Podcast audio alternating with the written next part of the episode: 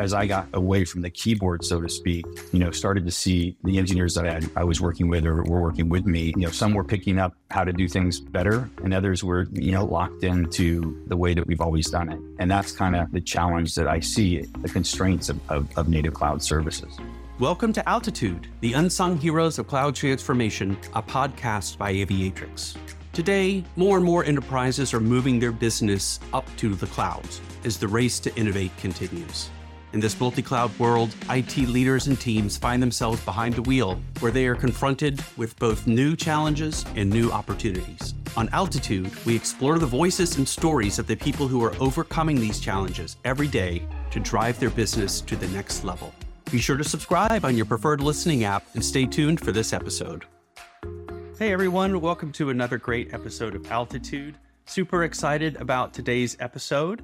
We are going to look at cloud networking from the angle of the system integrator and the IT practitioner, which we haven't done on the show before. And I think it's a very necessary voice in the conversation. So, to help me with that, we have a great guest today. I'd like to introduce John Bristol, who is a practice leader at EVT Technologies. John, welcome to the show. Thank you, Woody. Good to be here. So, before we dive into what's happening in the world of IT and SI in terms of multi cloud networking, tell me a little bit about your shop, about EVT. Well, EVT was founded actually 20 years ago this year. Started out as a storage data center infrastructure reseller. I'd say within the last seven years or so, really expanded into services, acquired a DevOps shop, and got into uh, the cloud space, uh, also uh, ServiceNow, ITSM management. Really been on a journey the last seven years to uh, focus on more of the services side of the business um, in, in, IT technology uh, for customers, and most recently uh, expanded into security and networking. What was it like acquiring the DevOps shop? Were you there for that period? No, I was not. I was not there for that. Uh, I've joined EVT within the last year. Uh, so I'm, I've actually uh, just came up on my one year anniversary. But uh, from everything I, I heard and uh, have witnessed, phenomenal group uh, led by a brilliant guy named Jordan, and really has has allowed us to get in and have the conversations ultimately that I needed to have with the automation side of the house and right. Uh, and what was happening with with uh, the network infrastructure. So uh, it's great to have that in our in our tool chest for sure.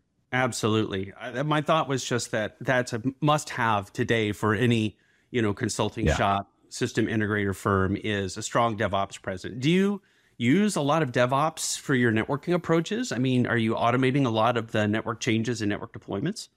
Yeah, actually, uh, you know that's the that's the really uh, what really drew me to EVT was the ability to work with counterparts more closely. The on-prem or, or networking side uh, typically got uh, left out of a lot of the conversations and uh, to be able to come into a company and be a, a, a, at the table with uh, the DevOps team and the cloud team really allows me to start the transformation for our customers from a networking perspective into more infrastructure as code and uh, leveraging, you know, everything from Red Hat, Ansible to Terraform. So we're doing a lot in that space, working with uh, working with my counterparts for sure. What is the customer expectation about that when you go to a new customer or a prospective customer and they're looking for your company to assist them with, you know, a networking deployment or an infrastructure deployment? Are they saying the first thing we want to do is automate? No, not typically. Uh, uh, and, and again, it kind of depends on who you're talking to. All right. Our customers are very large enterprises. Um, so they're uh, somewhat segmented or they can be segmented. It can go down to the business unit. So you could have a, a business unit that is much more uh, transformative and much more into, you know, as a code CI CD pipeline uh, approach versus maybe the existing IT shared services organization, right? Um, right. Which is going to be more traditional, especially from a networking perspective. But it does give us a big differentiator to be able to go in and, op- and be able to help them with uh, more rapid deployments through automation. And that's really what we're what we're focused on. So then you look at their problems or their desired outcomes. Maybe it's not always a problem or a challenge, but they have, you know, a series of tasks and and things that they brought you in to do because they either don't feel comfortable doing it themselves, they know that they might have a skills gap, or they want to hit maximum velocity. You know, they just need more talent, more people on the ground. And and they come to you with these asks. We'll we'll talk about those asks in a minute because I'm really curious to peel that onion and know what enterprises are really wanting. How long into the engagement before you're working with your customers and you politely just say, "No, no, listen, listen, we got to automate this." Right? This is why. How does that go? Are they like, "Yes, okay," the light bulb goes on and they're like, "Okay, I see now." Or are they pushing back and saying, mm, I, don't know about that? Uh, I mean, a little bit of both. Uh, but, uh, you know, one of the first things I did coming to EVT was go out and find some some some new talent uh, that I could that I could bring in and really uh, work with me directionally on where I, I wanted to take the the networking here and more aligned to automation.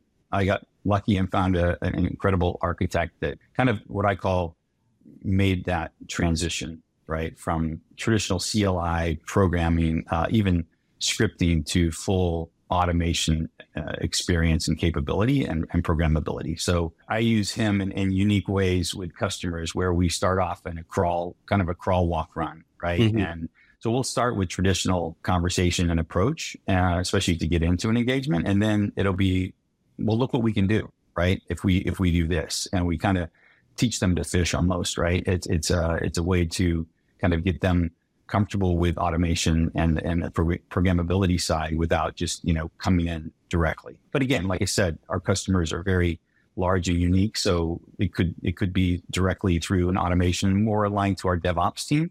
That's really where we we we uh, work with them, and and they kind of lead that through their motion of engagement. But we provide the expert expertise from a networking perspective. How easy or difficult is it to automate an enterprise scale network in the cloud? Well, it, it, again, it kind of depends. Uh, but you know, one, one, thing that I am very excited about, excited to be talking to you about, Woody, is is Aviatrix. You know, my journey to cloud networking and cloud, you know, secure cloud networking really started with Aviatrix. Um, because of how I got introduced, how, how I got exposed, and my background being much more traditional networking. I'm, I'm, what you call an old school CCIE, right? I, have been in the in the networking business for over 25 years and um, was an early CCIE. And I kind of grew up through that late 90s, 2000 uh, timeframe where everything was command line, everything was, was CLI. And then, you know, as I got kind of away from the keyboard, so to speak, you know, started to see the engineers that I, had, I, I, was working with or were working with me, you know, some were picking up how to do things better, right, more effectively and efficiently using programmability. And and others were you know locked into uh, the way that we've always done it. And and that's kind of the challenge that i see or i saw until I, I, really got exposed to aviatrix especially as it relates to cloud networking and automation in, in the cloud and the constraints of, of, of native cloud services. So what kind of problems would a full automation platform like aviatrix solve? Or what do you find is the sweet spot for it when you are using it in in your engagements. Another way to think about that question would be is it helpful for people that are in just one cloud? Is it helpful for people that are in multiple clouds? You know, what kind of things does a platform like Aviatrix solve for your business and your customers? Yeah, and and I think uh, you know one thing again for my seat being uh, uh, you know more on the services and the and the solution integrator side versus the OEM or the customer side is you know have to be very focused on what the customer's challenge is, right? What, what are what are we trying to solve for? So I very much do not lead with uh, you know a, a, product or a solution. It's what is the challenge that we're facing, and for a lot of our customers, it's operations, it's it's visibility, uh, you know, within the cloud or across clouds. It's standardization. We had a recent recent customer that had a big merger and they were an AWS shop. And all of a sudden, you know, they're going into Azure. The, the conversation I had with the lead networking executive was, uh, was around, you know, if there's one thing I need, John, it's a, a network cloud architect that knows Azure. And I kind of chuckled and I, I thought to myself, I didn't say it. I just said, no, that's, that, that's exactly, you know, the opposite of what he needs, right? Uh, really needs a multi-cloud architecture that has a standard capability regardless of the cloud because the next merger acquisition could be in GCP, right? Or could be Oracle or could be another provider altogether. So it's consistency, it, it, skills gap is a big one, right? Mm-hmm. Um, so having the expertise across cloud is very challenging. Mm-hmm. And, and that's really where, you know, I, have found the biggest pain points within our customers is, is that lack of skill set across cloud architectures, and then uh, the operational visibility across. And, and there, there's there's several others as well. Security is, is is a big one. There's a lot of challenges there that I believe Aviatrix overcomes. That again, as you get into the use cases, you start to uncover, and then and then you can really you know bring uh, the, the, capabilities uh, there. It's pretty exciting because uh, it's it's kind of made networking for me fun again. Yeah, uh, and and and got a seat at the table, if you will, with how you know the cloud uh, is being architected. I remember when networking was fun. when wasn't exercise yeah. controlled chaos. Uh, yes, yes, yes, yes, exactly. Absolutely. Yeah. Gosh, there's so much I want to talk about. I just want to kind of spoon feed it out so we don't go everywhere at once. Uh, I love what you were saying about the challenges because I try to inform myself, of course, before each topic and each guest. So I sound like I have two brain cells. I can love it. I'm sure you have a few more than that, Woody. Well, yeah. you know, I'm I'm getting up there. There was a study that was done in March of 2022. So not like hot off the press, but pretty recently, right, in terms of, of relevance. Uh, some things have changed in cloud networking since 2022, but fundamentally, I think the trajectory is still the same. It was done by Information Week with Compute Networking, and they uh, interviewed 300 IT professionals about networking pain points and challenges in multi cloud. All right. And here are the five key themes, topic areas that came out of that. So 40% said network security was the top issue, followed by reduction of cost at 21%, staff and training at 19%, resiliency, which is interesting, at 15%, and then hybrid workforce support. I assume that means, you know, the work from home remote desktop piece at 15%. Right would you kind of agree with that broad cut of challenge points? Did they miss something? What, in your experience, kind of how does that hash out? I don't think I heard uh, the operations in there. Right. Yeah, which I can tell you is probably uh, almost at the top of the list. Mm. Uh, and this has to do with MTTR, right? How, how do you recover? How quickly can we can we identify uh, the issue? And we all know, you know, if we've been in the industry a while, uh, the network usually gets is the first to get blamed, right? Uh, it's it's always the network problem. It's never the application. And so you know you're always trying to prove you know you, you, the innocence, if you will, right? Uh, that this isn't a problem. And that's the that's one of the most exciting and, and interesting use cases I, I find to be able to show a customer. You know, if you if you if you've never seen the topology view in Aviatrix, right, from the from Copilot, and be able to very quickly see a compute instance to compute instance or you know, AMI to, to, to virtual machine, cross cloud, pinpoint exactly where the issue is within less than 30 seconds. It's mind blowing for a lot of, uh, a lot of customers that, that we, you know, give that exposure to.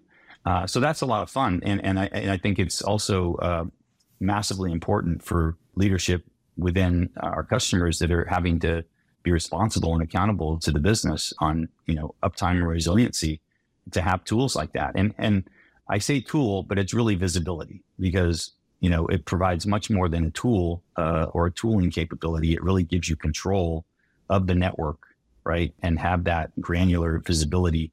To me, that's one of the number one use cases. Another one that didn't get mis- mentioned was around financial side, right, the cost side of the house. Mm-hmm. You know, mm-hmm. you know these clouds and the cost that our customers are paying is enormous, and a lot of it has to do with poor architecture mm. organic architecture that's grown, uh, where they did things organizationally and operationally because it was organic over time. So things like security controls that weren't there, having to use on-prem, and now you're dealing with egress charges, right? Because now you're now you're hairpinning all your security controls right. down to your on-prem data center, or you're you're doing it within a VPC, right? That that is a, that's more centralized than distributed. So you've got you know egress charges even within the cloud, right? Uh, as you egress a VPC. So so there's there's a lot of cost uh, that gets exposed as you look at the, the architecture, uh, especially from a security perspective. It's interesting you mentioned that.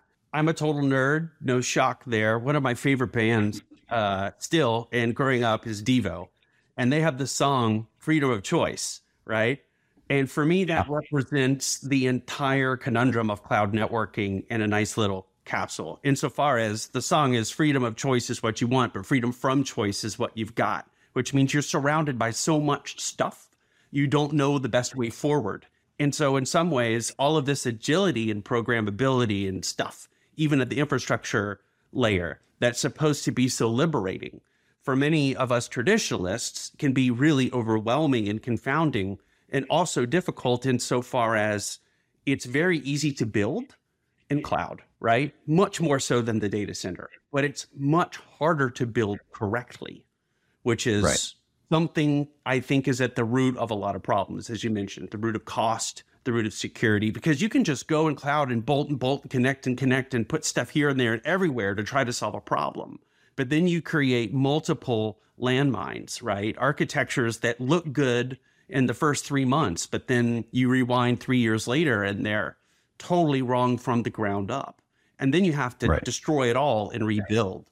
So there's this kind of get it right the first time um, that, in my opinion, is very tricky about cloud. Meaning it looks like you could just constantly change anything on a dime and just use agility to solve any problem. But people still forget that infrastructure is so fundamental that making big network changes is massively disruptive, even in the cloud. And there, you really yeah. have to pause yeah. and work closely with application teams and business owners to get a plan of attack to make sure that the network can scale correctly. Would you agree? Uh, yeah, uh, 100%. And it is interesting because when you, like you said, it, it's just so easy to consume. And it was, it was purposely built that way, right? It was designed that way. And it wasn't designed for network engineers, right? It was, it was designed for, for application owners and, and developers, right? And and so all the services were, were were built to be easily consumable. But at the same time, to scale and in a hyperscale model, they are very limited in what their purpose is, right? And what they actually functionally can do. And and it really wasn't until I'd say maybe just before the pandemic where you started to see this mass adoption across more than one cloud, right? Mm. Especially in large, large, large enterprise organizations. And that brought in, that brought in the networking element. That brought in all of a sudden, you know, interconnecting. Uh, and there were things like direct connects and express routes and, and ways to, to get secure connectivity into those clouds.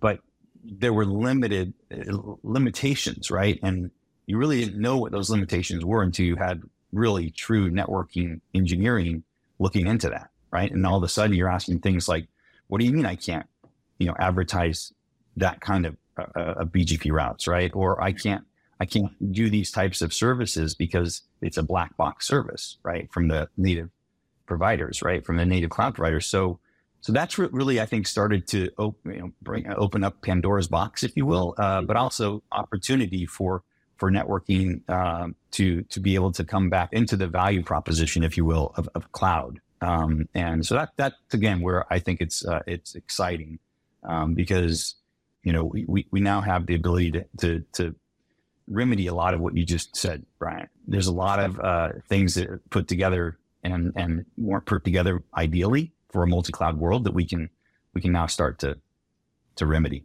How's it going in the skills gap department? And why I ask is like you, you know, I'm a traditional networking person at heart, but you know, uh, turned into the cloud as my main foray sometime back in 2014, 2015, kind of at Azure when things were first going. And of course, understandably, back then, among networking and security folks, the understanding of a cloud was very nascent. The expectations that table stakes things would be supported in the cloud was very high because who wouldn't support um, BGP communities? Who wouldn't support forwarding more than a thousand routes? You know, this, that, right. and the other. Right. Um, and there was a lot of buyer's remorse at the infrastructure level because people just naturally assumed that clouds would do even just a small, you know, piece of what a data center could do from a routing perspective.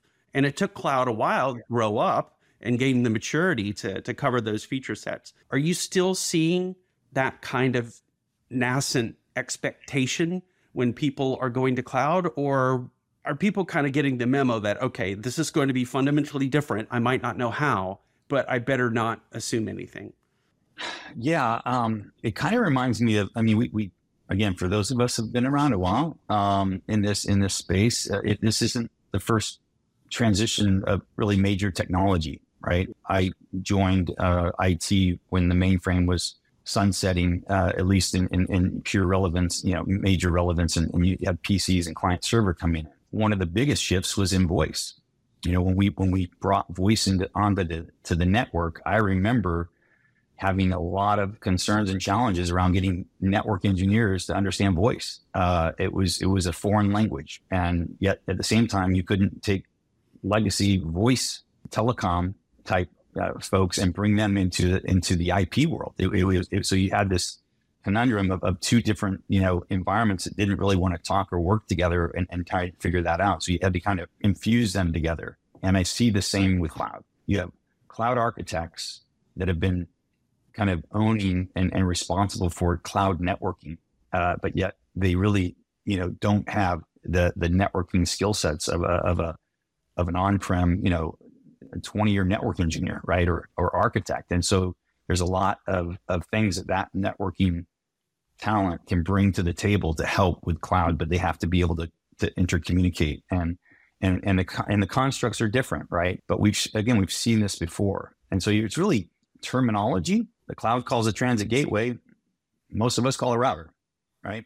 But mm-hmm. there's, there's this terminology matching that needs to happen. And again, what I found, much like in the early part of my career with, with Cisco and Cisco certifications and things like CCIE and, and, and, you know, I go far enough back where there wasn't even career certifications in place, uh, other than CCIE. So, so, you know, as, as they developed their whole certification track, um, you, you could, you could take early IT, early you know college graduates, and and start to develop them in this in this progressive track of learning networking and and, and that and honing those skills over time. When I got introduced to Aviatrix and I and I discovered the ACE certification, I mean the first class I took was MCNA, uh, and what that did was it, you know it it opened my mind to what the clouds were doing in networking, right, and security, and translating that back to my knowledge and my understanding. And that started me down that path of, of being able to, you know, really understand the cloud and, and the multi-cloud environment uh, to where it wasn't intimidating, right? It wasn't this intimidating thing. Uh, and it became very much consumable. And that's what I've been really bringing into, you know, our organization is that understanding and, and awareness of what, what the cloud constructs are, how that relates to more enterprise grade networking, if you will, and security, and then and then infusing those together and growing our team accordingly. Let's talk a minute, shifting gears about the future of cloud. And here I'm interested in the idea of cloud technology, meaning at the infrastructure level, perhaps merging into some more consistent framework and whether you think that's ever going to happen. What I mean here is first, let's just talk about fundamental connectivity. Azure, Microsoft Azure, and Oracle OCI a couple of years ago did a partnership where their ExpressRoute and Fast Connect platforms could basically uh, meet at like an Equinix facility so you could have direct private traffic between the clouds. Do you see that potential growing? Or do you think that there's so much competition between these clouds that that partnership is kind of a niche specialty. And even though their cages are literally like meters apart in these Equinix facilities, and you could just do big crossover cables, like the idea that clouds will support ubiquitous connectivity between each other is a pipe dream. What do you think? I, I don't think so. Again, seeing this happen over the years, I remember when when a lot of people were concerned about, you know, even using their banking online right? And and concerns about security of that. And and there's still obviously massive cyber threats out there, but we are you know an interconnected world. And I, I see the clouds being more interconnected. Now that doesn't mean they're going to necessarily standardize. Um, but I do think I think more standards will evolve just like they had in, in networking over time. I mean, there were proprietary routing protocols that became standardized with you know things like OSPF and BGP and um, a, a, lot mm-hmm. of standards so that we had easier intercommunication between you know the Cisco's and the Junipers and the Aristas or wh- whatever the networking platform was. Now we have overlay, right? That provides really an underlay that is abstracted, right? And that's really what the cloud provides is this is this underlay that really gives um, an abstraction layer and you layer on top, right? As that I think evolves even more, um, you'll see uh, more again as long as it's secure and as long as the, the fundamentals of that are are trusted uh, then I think today we've got a lot of, I don't want to call it band aids, but I think there's a lot of patchwork going on that will be much more uh, seamless, you know, as we go. And encryption is going to be a big part of that. Absolutely. Encryption everywhere is so critical, especially because there are so many legacy protocols or heritage protocols, as I like to call them, that are endemic and part of the enterprise world. I mean, financial enterprises still use mainframes to some degree, right? And it's Right, not like right. this technology just instantly withers on the vine or dies on the vine, whatever the saying is. You know, it some of it needs to run almost into perpetuity. And Yeah. a lot of it is not TLS friendly. It's not wasn't written for a modern TCP stack, and it has to be secure and it has to be encrypted end to end. And you can't just make a web app or a mobile app for everything, right? There's these Right. critical business systems Right. that have got to um, be kind of undisturbed. I mean, so that's the hybrid conversation, uh, brownfield Yeah. conversation. But there's a ton of brownfield. Do you see that scales tilting more in your customer base where they are doing less lifting and shifting and more like, okay, we're going to hit the ground running. We're going to go in and build cloud native greenfield services from the ground up? Or where are we on that journey? It's definitely happening. I think what I'm seeing is, uh, you know, depending on the, the size of the organization, we have we have one right now that they will be fully in the cloud with zero on-prem data center within 18 months. You know, that opens up a whole different can of worms or or architecture for things like edge, right? And how the edge connects to the cloud. And if it's no longer we're, we're coming back to a, a, a centralized, you know, whether it's redundant data centers, multiple data centers, but without being gone and everything is, is in the cloud architecture. To me, that drives more for a standardized multi-cloud architecture that has to be there so that those edge services can have, you know, seamless connectivity wherever the, the application is located.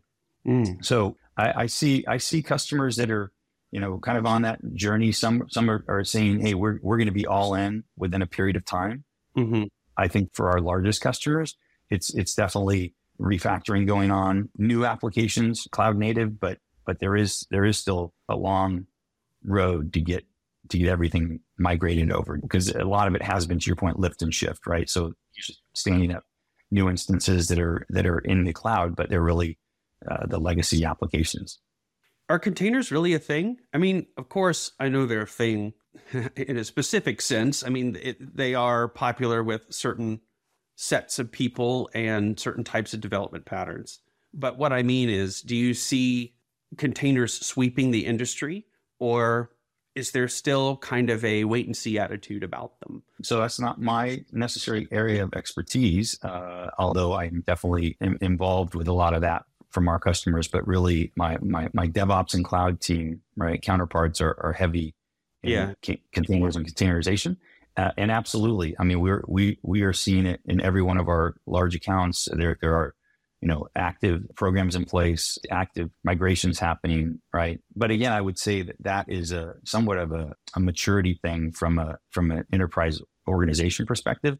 I think um, as you go down market, you don't necessarily see that uh, as aggressively, uh, at least in my experience. But but definitely, uh, it's not a trend. I mean, it, it's directionally, I think, where where the industry is headed. Last question. The time has flown by. This has been such an amazing experience. we could totally talk all day, but uh, there's one more question I want to get in. You know, you have a lot of experience now working with big enterprise customers, Fortune 500 customers, helping them with their networking goals, infrastructure goals across multiple clouds. If you could leave our listeners, which might be in that same business, in the SI business or you know IT networking secur- security business, with maybe your top three tips and tricks on approaching multi-cloud networking, what would they be? I don't like to give away my secrets, Woody. So I got to be careful with you know who's listening to this. yeah. One thing for sure is to to not try and boil the ocean, right? It, this is a journey. What I'm finding is the, the the right personas in the customer that understand and have the challenges uh, of, of cloud networking, and cloud security, operations, and and so just knowing the the, the right you know audience to talk to is is a big piece of it. And then it's it's really you know the challenge and the pain just being very aware of where their challenges are. The things that I'm, I kind of talk to my sales team about are things like you know M and A's, right? If, if if if there's any of that kind of activity going on, to me it speaks to what challenge will be there, right? Because you know the the likelihood of it being a, a you know a disparate cloud or or, or having having a multi cloud environment, um, or even if, if it's within the same cloud, you've got you've got you know architectural uh, limitations that that'll that'll exist. So uh, M&A is definitely one. Again, back to our size of customers, they are large. So they have large spends in uh, AWS, and so there's uh, the cost side of this. Um, so how, how, they're managing costs, how they're show back or charge back. I'm finding a lot of them don't do that at all. They just kind of peanut butter spread it across, uh, you know, the the accounts or the or the lines of business that are in in the cloud. So giving visibility to that at a granular level is very uh, interesting to to customers. So uh, and then there's that network, the core networking side of, you know, we're, we're architecting this way because that's the only way we ha- can do it because of the constraints using native cloud services, right? Using native networking services. So opening that team up to understanding, you know, a more enterprise grade networking capability and security capability within the cloud is another great conversation to have. So, so those are the, the, the big three for me, I think, outside of, of just talking multi-cloud. It's, it's, you know how how they're managing the routing and, and connectivity to the cloud, the security uh, aspects. Customers saying, "Hey, I just want to get all these next gen firewalls out of cloud. You know, how do I do it? Because uh, they're they're they're so expensive. So um, being able to you know get to the security architect within the cloud is is a great opportunity to kind of expose the uh, the challenges. So those are those are probably the big ones for me. Well, John, that was fantastic. Thanks for coming on the show. Really appreciate your time. As always, I've learned a lot and best of luck with what comes in the future with EVT. It sounds like a phenomenal shot. Yeah, it was great talking with you. Thank you for having me. And I, I, I uh, very much look forward to more uh, altitude podcasts from you. So excited. All right.